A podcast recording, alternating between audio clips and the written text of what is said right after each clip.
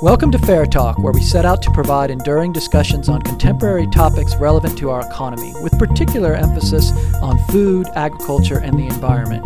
My name is Brady Deaton Jr. of the Department of Food, Agriculture, and Resource Economics at the University of Guelph. I'll be your host. Today, Barry Goodwin and I will be discussing his research on the effect of U.S. government subsidies on U.S. farmland values and rental rates. Barry is William Neal Reynolds Professor in the Departments of Economics and Agriculture and Resource Economics at North Carolina State University. Barry, welcome to FARE Talk. Uh, thank you, Brady. Good to be here. I should note to listeners that today's discussion will orbit around a paper that Barry and his colleagues have written, and the title of that paper is The Buck Stops Where The Distribution of Agriculture Subsidies. And a link to that paper will be made available. Barry, I love the way you start this paper, and I'm just going to throw the question that you pose um, to, to your readers, um, a question that you took from a news report and I think it's an interesting way to start this podcast. And the question is what do former basketball star Scottie Pippen, publisher Larry Flynt, and stockbroker Charles Schwab all have in common? Uh, and what's the answer to that question, and why is it important? Well, they're all all uh, beneficiaries of uh, farm program subsidy payments. So, and they're not usually, you know, individuals that we would associate as as being uh, involved in production agriculture. You know, makes for an interesting news story to find these different individuals that are are uh, very wealthy and very influential, and yet are receiving uh, farm subsidy payment checks. And somewhat related to this, as I uh, was looking at Paul Barkley's centennial history of the um, of the American Agriculture Economics Association, and he's talking about four running meetings that forerunners of the association, and in particular looking at the Economic Society, and he talks about a session that was put together to examine the rapid increase of the system of land renting, the absorption of small holdings by wealthy landowners, and the abandonment of farms. But what's interesting about that is that it was a session that was put together in 1897. yeah, so, that's, that's, fascinating. Yeah, I actually, hadn't seen that, but it's I believe the the farm ownership peaked at some point there back in the early part of the last century. So the number of farmers and that sort of thing has been sort of on the downward uh, trend ever since. So. Now, the numbers, uh, one aspect of this question is it turns out that a great portion of uh, farmland in the U.S., and I believe the phenomena is relatively similar in Canada, uh, is owned by people that wouldn't be considered farmers or non-operators. Yeah, that's right. I mean, it's it's and, and even more fundamental to that is the fact that such a high proportion of, of farmland is is operated by a tenant, not the owner. And um, you know, I think in the U.S. now it's it's a, approximately forty percent. But if you go into some of the main production areas, like the, the middle of the Corn Belt, I think it goes even much higher. So it's um, you know an increasingly prominent feature of agriculture in developed countries in the U.S. and I know it's it's very similar in Canada. Um, and so there's that part of it, and then there's the question: well, who are these landlords? Are they other farmers, or I think what we generally think of, you know, if you sort of think of a anecdotal story that you might be familiar with, it's it's some retired farmer that's that living in the area and renting out their land to their neighbors. But USDA did look at this back, um, I believe it was about 98 or 99 in one of their landowner uh, surveys, and they found, you know, some real, really interesting findings that uh, a lot of landlords are retired farmers, but uh, an awful lot of them don't live near the farm. They're not retired farmers. They're they're you know retaining ownership of this this land that may have been in the family, but they're not involved in production agriculture to any tangible extent at all. So, you know, it's, it's, it's some, some very interesting questions. We did a survey actually in southern Ontario trying to ferret out that question too, and we found very similar results. So clearly, widows and widowers are that's a big category, and retired farmers. But there's a lot of people, particularly in southern Ontario, that are what are identified as residential landowners that may live on the land but aren't kind of actively farming and maybe commuting to another job. Exactly. So, yeah. So, so this is a big question, and um, you know, there can be pros and cons, I guess, in a variety of ways, but you're really looking at the transmission of the agriculture subsidies to the landowner as well as the uh, the tenant. And I guess talk to me a little bit about what the debate is or what the kind of think the general thinking of that. And then we'll kind of go over maybe some of your general results and then move into the more specifics of your paper. But what what would be the expectation of how that would play itself out? Yeah so uh, you know just to start with land value like like any other asset land derives its value from the, the stream of, of incomes that it's going to earn in the future. And there's some uncertainty associated with those incomes. And one thing we do look at in this in this paper and some others that we've done is is really just to, to, to, consider the fact that different sources, different policies, different types of income may have uh, you know different degrees of uncertainty associated with it. So how they're going to impact uh, asset values could could differ as a result of that. But um, you know the, the, the big concern right now, whether it's a concern or, or just a you know a feature of agriculture is the fact that high prices have driven up land values tremendously. Um, you know, it's just just been a, in the last five to ten years we've seen just a real increase in in land values, and that's of course a capital gain to landowners. It's um, you know a cost to somebody who's wanting to to get started in agriculture and acquire this land. Um, but there's there's a lot of issues that, that relate to, to, to the fact that these assets have, have you know continued to gain value and then there's also the question of who who are these policies really intended to uh, provide the benefits to um, the, the, the legislation requires in the U.S. that that if it's a cash lease that that the the uh, subsidy check goes to the the operator, the tenant, if it's um, a, a tenant operator, and because they're they're technically the ones who are holding all of the production risk. That's that's the way it's always done now, has been done. And if it's a share lease, which is becoming less common in, in most areas in the, in the U.S., but if it's a share lease, then the, the, the, the subsidy checks would be uh, divided according to the, the terms of the share. But um, you know, one important question is if, if, if the, the, the checks, the cash leases, which which are the most prominent way land is leased, if, if the check is going to the tenant, uh, does that mean that the landlord is not benefiting from that? And the fact that so many landlords really are, are quite far removed from production agriculture now, is that the intent of the policy? Uh, is that just a, you know, a consequence of the way the policies are, are, are distributed? Um, and it's, it's an important question as to really if, if, if it's a cash lease sort of arrangement, does the landlord essentially raise, raise uh, lease rates to capture some of those additional benefits when policies change. And, and we believe they do. And I, I think the literature is pretty clear on that. The, the debate is over how much of that that um, dollar of subsidy stays with the, the operator and how much goes back to the landlord. Right. So the, the, the, the landowner is sitting there and they're, if they become aware of a government subsidy, that's going to the tenant. I guess the question is, do they capture that full subsidy, or to what extent is it shared? And and and you kind of your research uh, focuses not only in, in this paper on um, the total effect of say government subsidies on farmland values and rental rates, but also you're able to break apart the the different um, ag programs and see to see if there's differences in these ag programs on how they um, affect rental rates and uh, land values.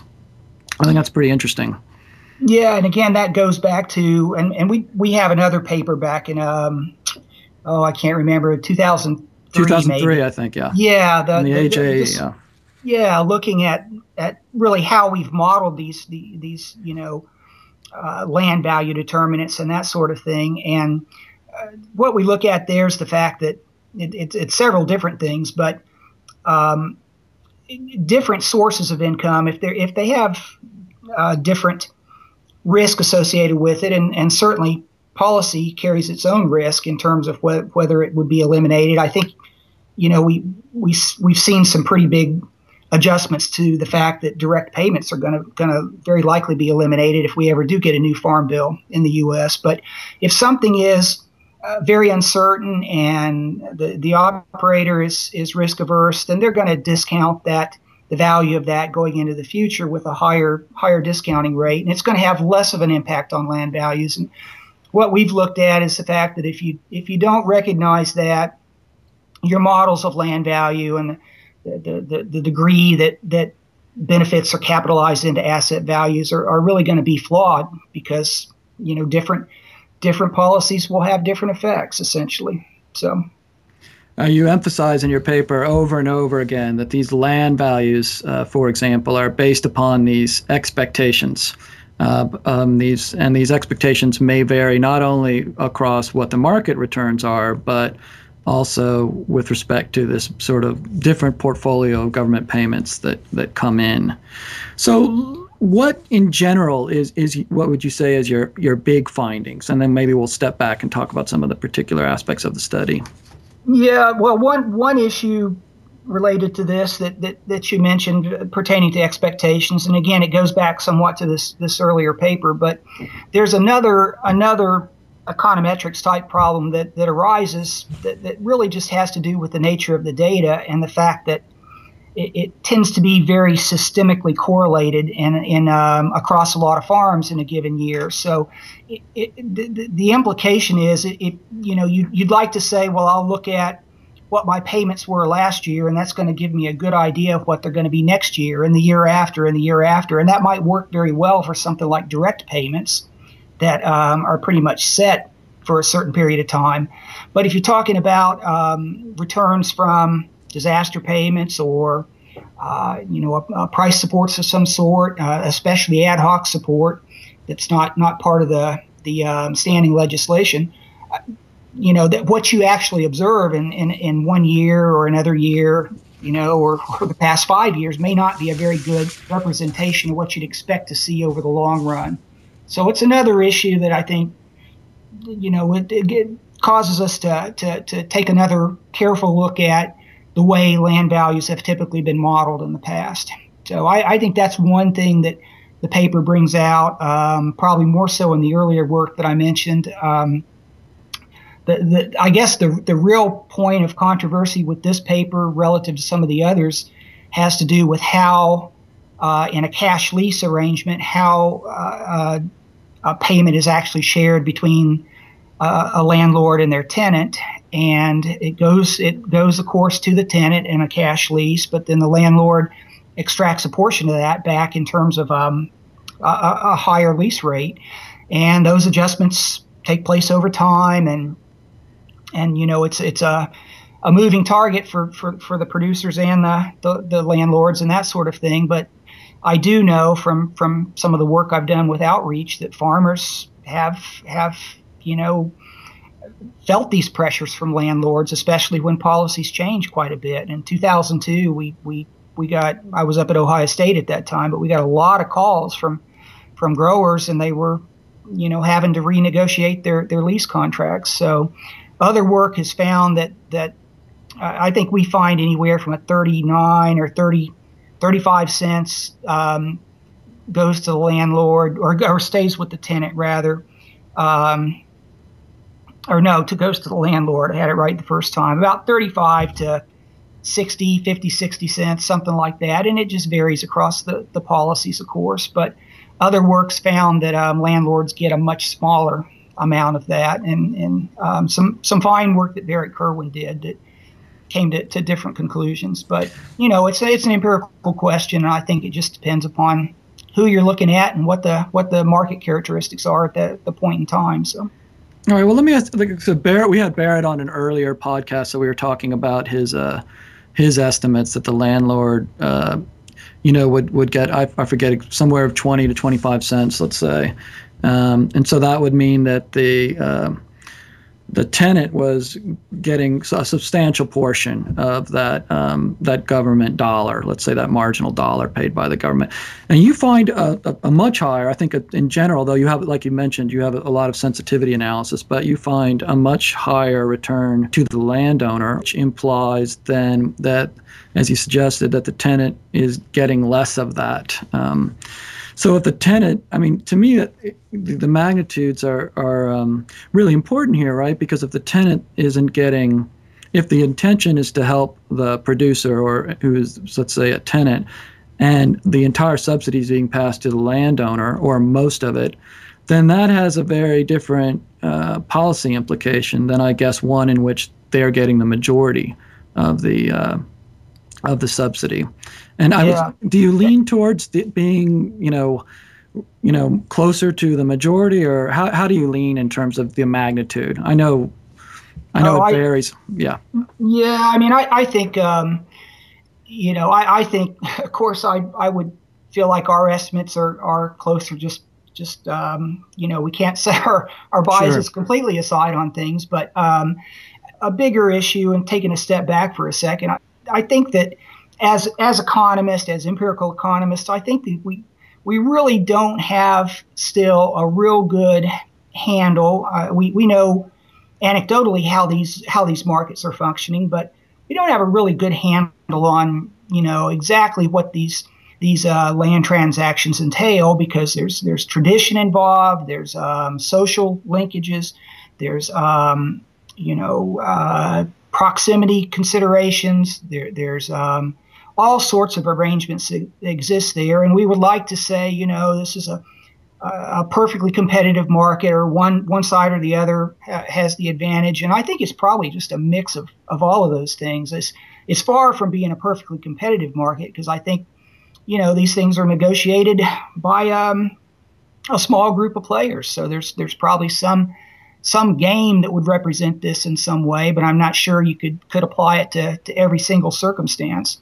So I think that's one reason you could see differences in some of the mm-hmm. results. Um, the period of, of study is, is, has a lot to do with it too, and it goes back to this this question of you know what are the policies and you know one one thing that that really I think we have a difference of opinion on on some of the research is, is some of the assumptions about what the 1996 uh, FAIR Act in the U.S. really really signified and meant, and what what the policy environment was at the time. And you know, it, it, thinking back, it was a, a, a nice time to talk about cutting cutting support because prices were strong and and you know the the fixed payments were were seemed like sort of a, a temporary measure to to gradually get the government out of agriculture. But we all know what happened just you know a year or two later when the Asian financial crisis sort of uh, tipped markets in a way that, that caused prices to fall. And, and Congress was very, very quick to jump in with um, with with support, price price supports.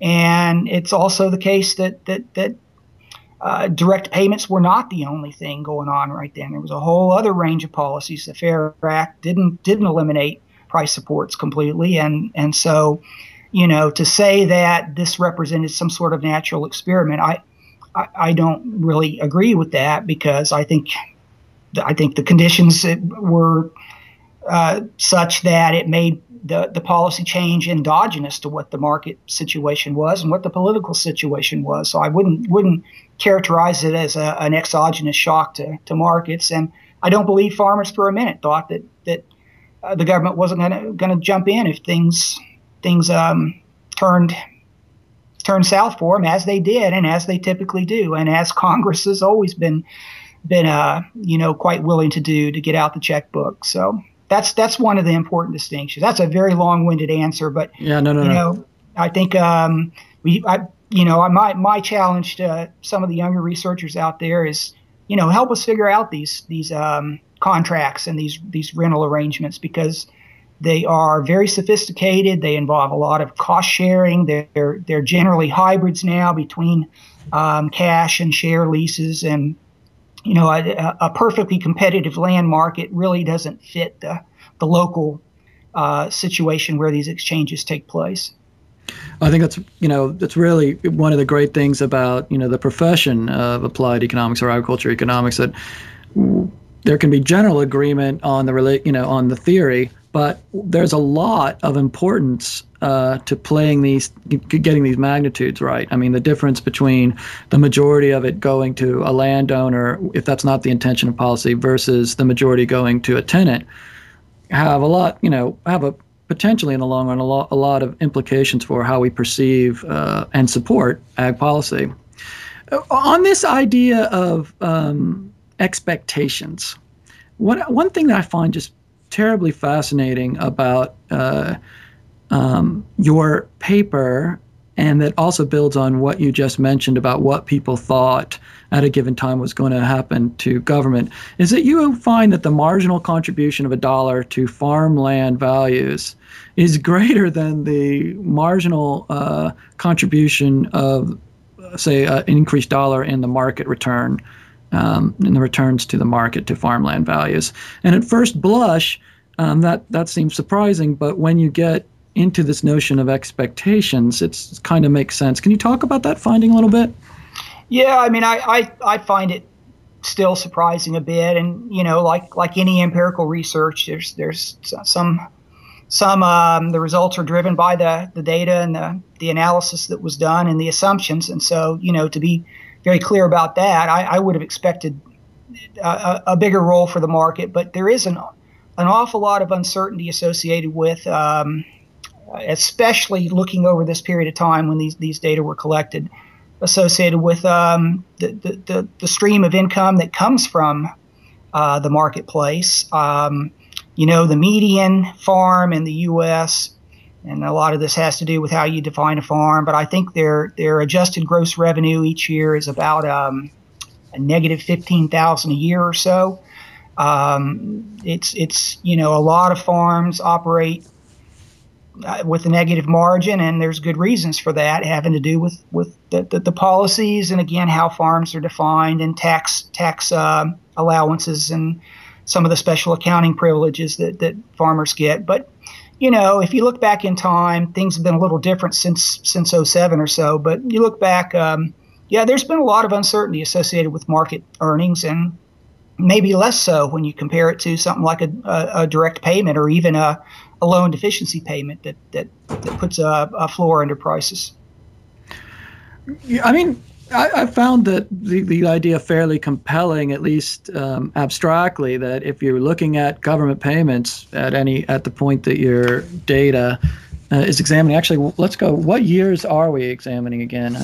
Uh, you know, I'd have to look at the paper. We've looked at this over you know, uh-huh. several different periods. I believe we're here. We're looking at from '96 forward on into the. Um, you know, the, I think 2002 was where our data stopped at. Actually. Okay. Yeah. All right. So over that period. Um, you know, the the expected volatility in market returns could could have you know been much much higher than the expected you know volatility in in government payments.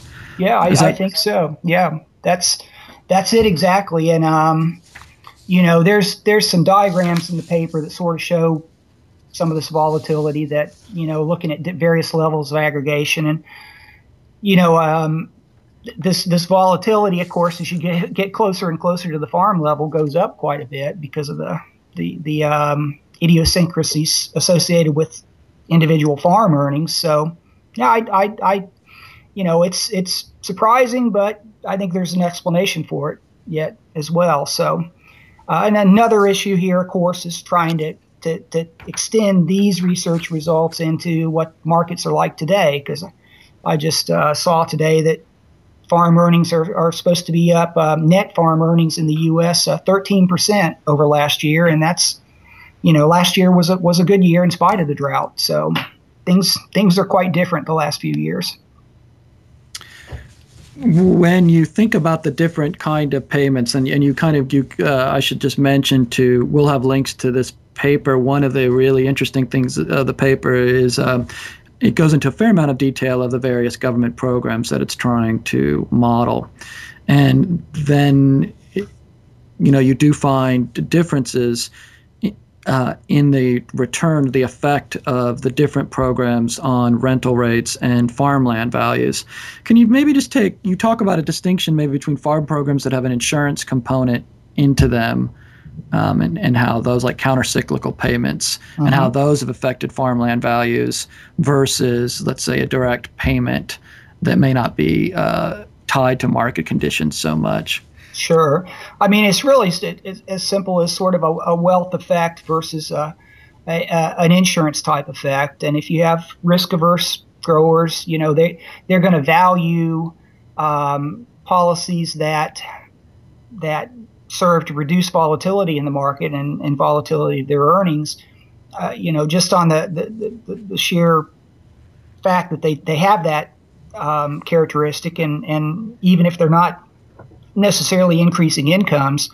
Um, so, uh, you know, there's, there's, we've grown fond in the last several years of of trying to break policies down into uh, wealth and insurance effects and, and these different things. And I think I think there's a lot to be said for that. I don't agree with how some of the some of the um, characterizations are made sometimes, but you know clearly direct payments, fixed direct payments, are a direct wealth transfer to growers. There shouldn't be any uncertainty associated with that. Um, things like uh, price supports and, and market loss adjustment payments, very, very different type of policy entirely. So, and if you want to understand how you know how producers are viewing a dollar, a dollar back in policy benefits, you have to really consider what type of program that uh, policy benefit came through. So, in terms of uh, the effect, what uh, the direct payment had a higher, basically, or lower effect than the ones that were kind of countercyclical payments, or the, the yeah, I believe it's um, there's less uncertainty associated with with um, you know a direct payment. It's it pretty much guaranteed over the the life of the uh, legislation. And then, in fact, you know, one very interesting question that that that's sort of um, sitting there and and and needing needing discussion whenever we think about these things is really did farmers truly believe that fixed direct payments were going to go down and, and, until they went to zero in 2002. And um, we know Congress, you know, was quite generous in extending those benefits in 2002 and again in 2008. It looks like they are going to go away this time, but um, you know, there's there's there's gets back to this question of expectations and really uh, what what's the policymakers' intent with with these um, you know billions and billions of dollars that they're they're sending out to a, a very wealthy segment of society anymore. Uh, what what exactly is it that they're they're doing with this, and and and you know what are the intents, and you know I clearly it's it's to garner political support, and the fact that so much of the benefits, whether you believe uh, one number from one study or you know one from another, the fact is when when you start carving up five billion dollars a year, you know, even if it's 20% or something going to landlords, they're still getting a, a pretty big chunk of the, the, the, the um, overall benefit. So, you know, just is, is, that it consistent with the intent of Congress? I, I would imagine it is, you know, but it's it's typically not what you hear when you're you're you're listening to um, the policymakers' rhetoric, at least. So. Oh yeah, no, I think that that that's one you know one real takeaway that I take away from from your study and your earlier studies as as well as um, Barrett's study is that you know regardless we have a whole lot of land that is owned by um, non-farmers and they are the beneficiaries of some portion of ag subsidies and I think the general population um, that's not the intent of uh, or I think the general I, I don't can't speak for them but I think most people don't think of that as the intent of ag policy. I think that's yeah.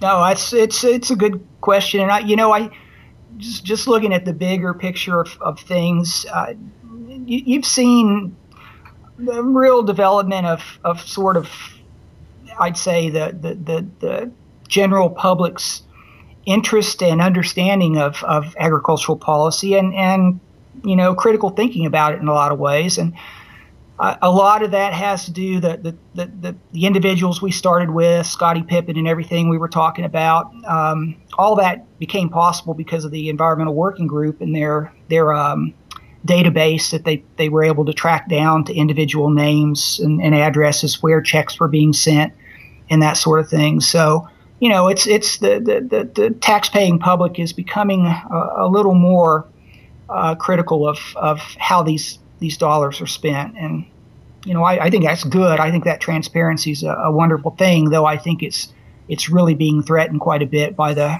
the farm bill del- deliberations now moving forward. So.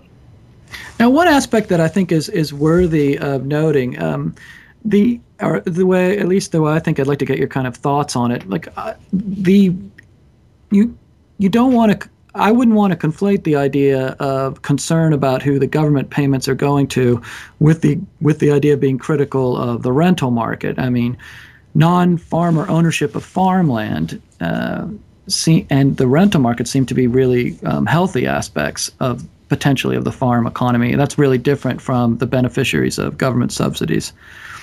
In the yeah, sense, absolutely. I mean, it's um, that's just a one of the benefits we enjoy of living in a in, in operating in what's still largely a free market is you know right. buyers and sellers and and renters and, te- and, and landlords are, are able to work out mutually beneficial agreements. So there's there's no question there, I don't think. And although you will hear, you know, um, you will hear cr- criticism from uh, farmers sometimes that, that, you know these these are we're, we're, being taken advantage of. Our our landlords should not be able to to raise our our lease rates when you change policy and that sort of thing. So it's mm-hmm. it's it's an interesting problem, I think. Right, right. But I mean, to some extent, it allows, say, farmers to not have to have to diversify their portfolio. They don't have to have all of their assets in land. They can own a certain portion and still have production on on an even larger portion because they're able to get into that rental market. Yeah, and I think you know it's it's not unusual to see, you know, a, a, an Iowa corn grower, Illinois corn grower that's you know farming twenty thousand acres or something and has fifty landlords that they they, right. they deal with. And the fact is, um, whether you believe economies of scale exist or not, I mean, I think it, at some level they have to when you're talking about farm size and and farm the, the scope of the operation. And you know, it, it it essentially allows allows for efficiencies to be exploited to the extent they exist and it wouldn't be possible for a, a, a grower to, to, to be able to produce on that many acres without going into the, the, the, rental markets and, and you know dealing with a lot of, of different landlords in some cases.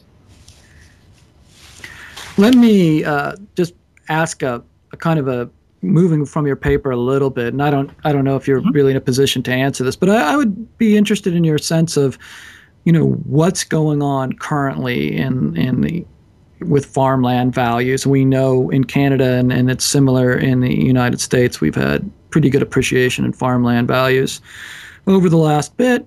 And I'd just be interested in whether you think that's being triggered by fundamentals or potentially, as I think Barry Falk says in a paper, you know, I think he has a paper on fundamentals and fads and uh, kind of differentiates between what goes on in the short run and the long run. But do you have any sense of that issue, or do you have a take on it?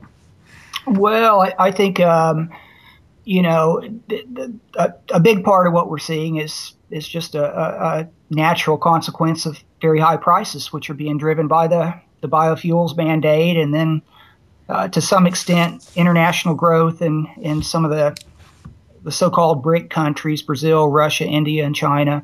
But um, you know that the, the, the EPA is talking about. Um, I think they've proposed, in fact, to, to scale back some of the the ambitious growth in the renewable fuel standard, and corn prices have adjusted. They've come down a bit, and I think you'll see that impacting uh, land values. So I think it is all very much policy driven, even if it's not.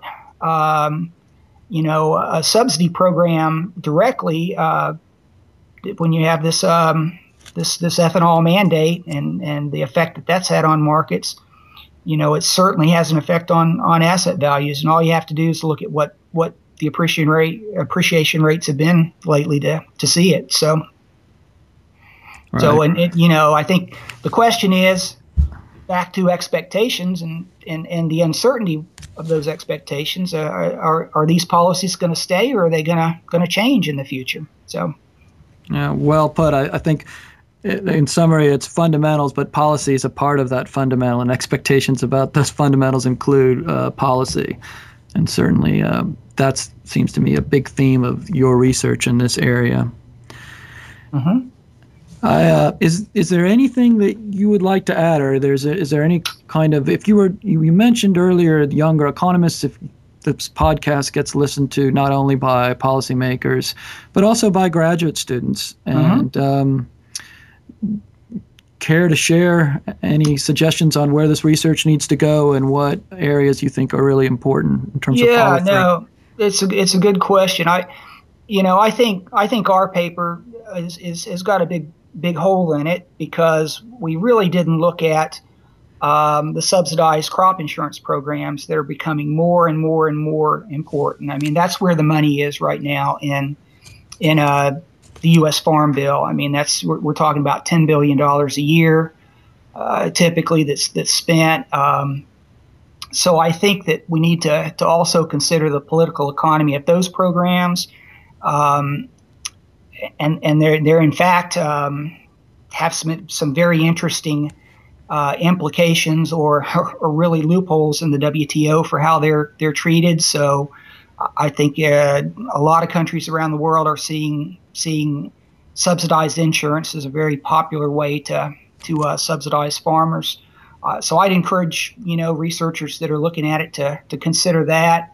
And again, to the extent we, we can either through theory or empirics or a combination to, to, to get a better handle on how these contracts actually um, you know are, are arrived at and carried out and, and, and, and enforced uh, between landlords and tenants. I, you know I think you can you could talk to uh, an extension colleague and they could give you a lot of interesting information about what what the common practices are but it'd be nice to, to be able to quantify that and, and, and to put it into a theoretical framework in some way.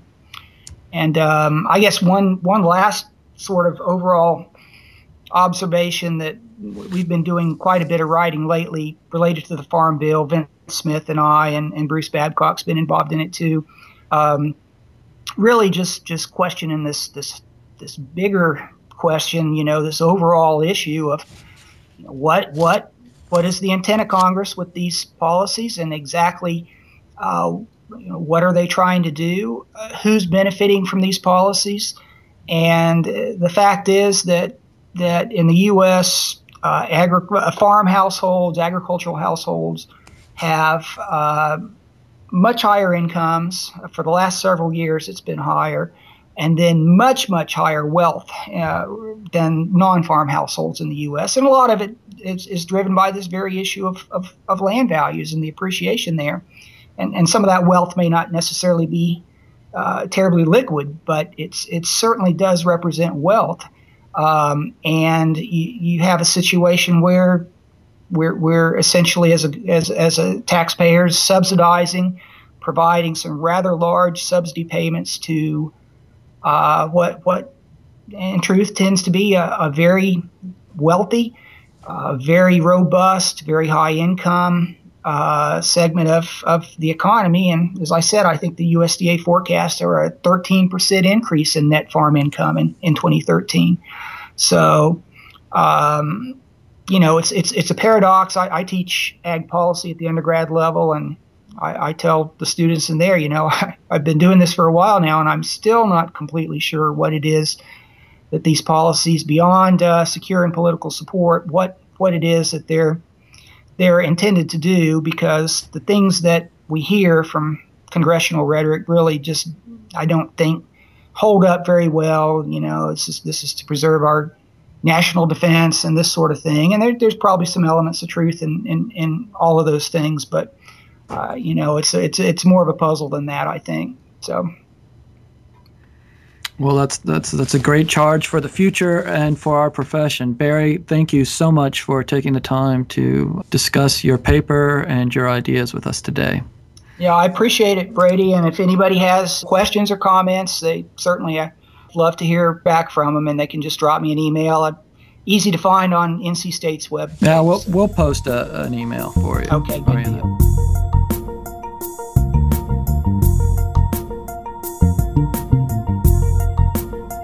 Thanks for joining us at FARE Talk. We hope you will continue to check our website for updates and the latest podcasts.